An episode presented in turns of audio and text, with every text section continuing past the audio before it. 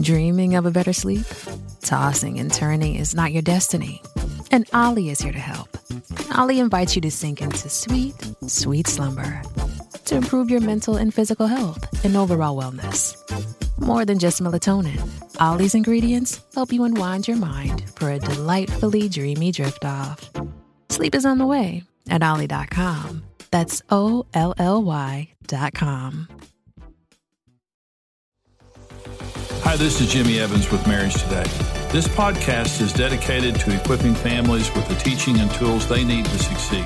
We hope you enjoy this episode and subscribe for more marriage-building content. How do you build an honest family? I'm going to talk about three steps in building an honest family. And the first is you're an honest person. You, you become an honest person. A, a, an honest family is built around honest individuals, and the parents are critical in this. The parent sets the example of being honest. Let me talk for just a minute about being an honest person. This is Psalm fifteen, and here's what Psalm fifteen says. Lord, who may abide in your tabernacle, and who may dwell in your holy hill? He who walks uprightly and works righteousness and speaks the truth in his heart. Now, let me say this about, about God. Intimacy with God requires an honest heart. And the, the, psalm, the, the psalmist here is asking a question, Lord, who can come into your presence? And then he answers the question. You have to have an, you have to speak truth in your heart. You have to have an honest heart. Well, the truth is there, there are people that don't speak truth in their heart. I didn't before I got saved. In fact, I didn't for years into our marriage. I did not speak truth into our hearts. So let me talk for just a minute. Now, I want you to test yourself, if you would, being honest with yourself. I want to talk about what makes an honest heart. If we're going to be, if we're going to have an honest family and we're going to be honest people, especially the adults now, we're going to set the example to our children of being honest people. Let me talk about several things that make an honest heart. First of all, an honest heart is a teachable heart. Okay, it's approachable. I want you to test yourself on this. The Bible says if you correct a wise man, he will love you. But if you correct a fool, he'll hate you. How you respond to correction tells you how teachable you are. A wise person loves to be corrected. Doesn't mean they, they don't want to be disrespected or talked down to. But see, if you're doing something wrong and a person walks up to you and says, hey, that's wrong, you need to correct that. A wise person says, thank you so much. Gosh, I don't want to do that wrong. You know, I don't want to live the rest of my life doing that wrong. Thank you so much. A fool says, well, don't ever talk to me like that again. I know what I'm doing. And they're real defensive. Are you defensive? Do you have a chip on your shoulder? Do you think you know it all? Or are you approachable? Do you have a teachable spirit? Because a teachable spirit precedes success in every area of life. A teachable spirit means I want more information, and if I'm doing it wrong, I don't want to do it wrong anymore. Number two, thing that makes an honest heart. An honest heart is a humble and submitted heart. I know I'm not the boss. I've been, I know I'm not... I'm, I don't, the universe doesn't revolve around me. I know I'm not the boss. And so there's no control issue here. I, you know, how many of you believe that God controls the universe?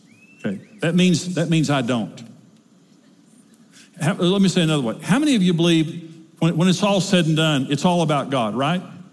That means it's not about me. But there are people who believe the universe revolves around them and it's all about them. And they're not humble. And they're not submitted, and they're impossible to talk to. You, when you believe that everything revolves around you and that you're in control, you, you, you, can't, you can't have a relationship with a person like that.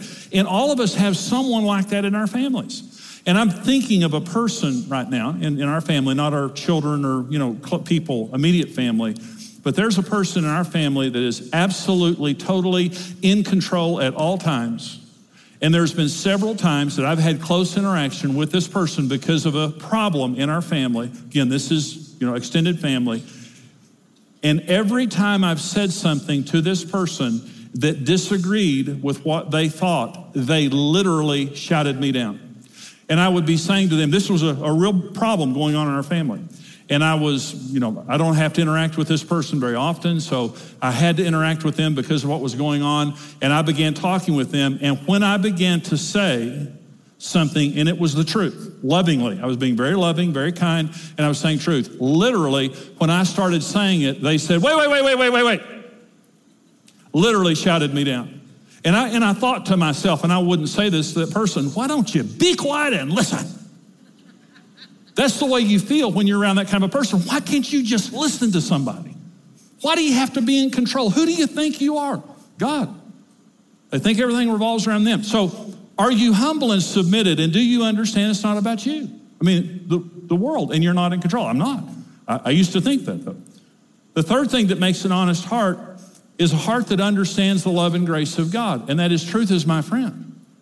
Truth is not my enemy. The truth will always help me. The truth will never hurt me. A person may be hurtful, but not God. See, I used to be afraid of the truth. I thought it was all about me, and I was completely unapproachable, and we were on the brink of divorce. As a father and as a husband, everything I said here, I did the opposite. And Karen could not talk to me. In fact, the night that we almost separated was a night that I had come home from playing golf. I golfed all the time. I was a golfaholic. I did not meet any of Karen's needs. I was completely detached as a husband and as a father.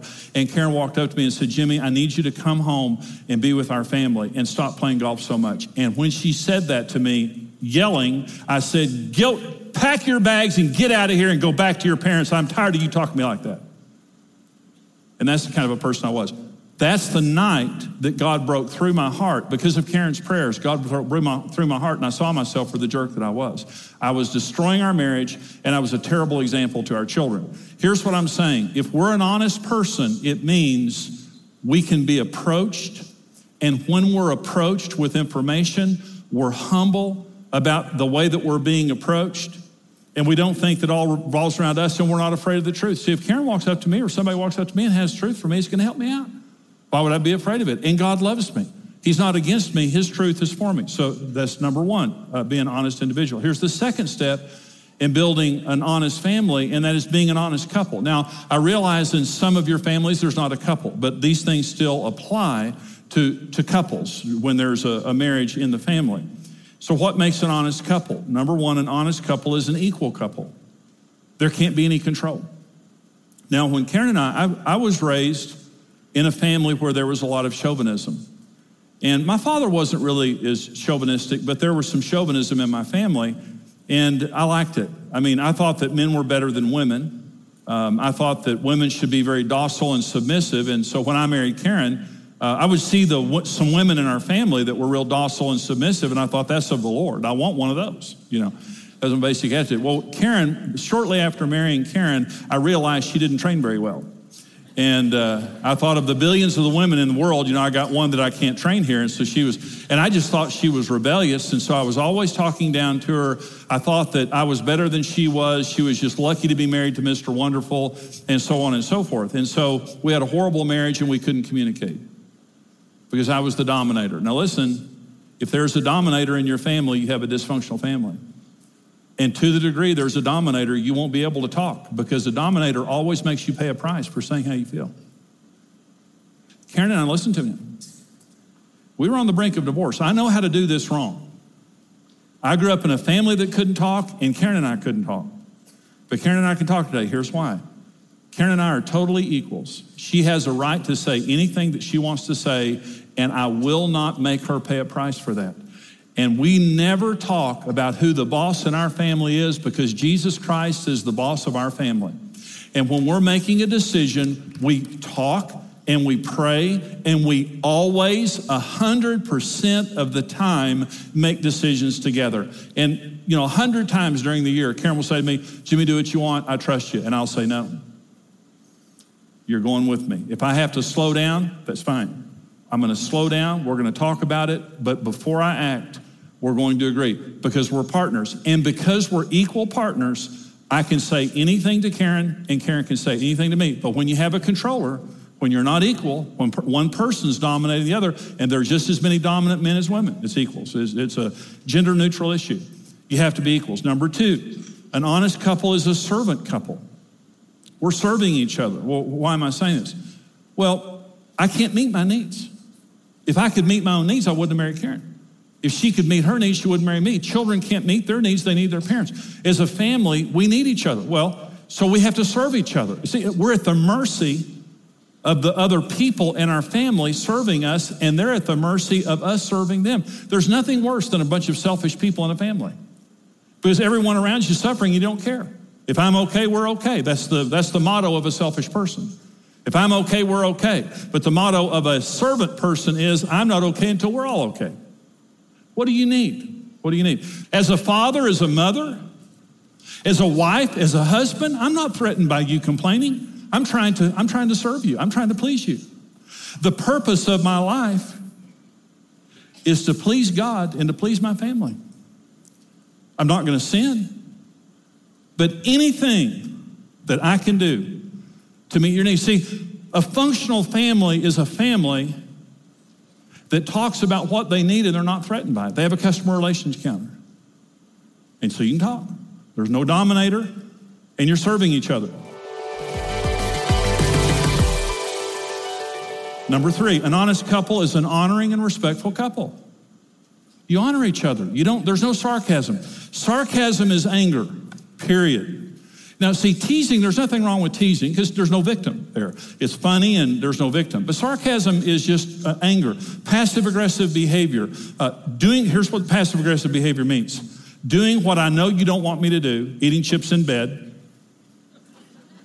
Not, don't, not doing what I know you want me to do. Okay, I'm not coming and being honest. I'm not walking up to you and saying, honey, that bothers me, and I, I need to talk about it. I'm I'm going to use passive-aggressive behavior. I'm going to get back at you, but I'm not going to do it through legitimate means. I'm just going to irritate you. And so understand, when your spouse is talking to you, be respectful.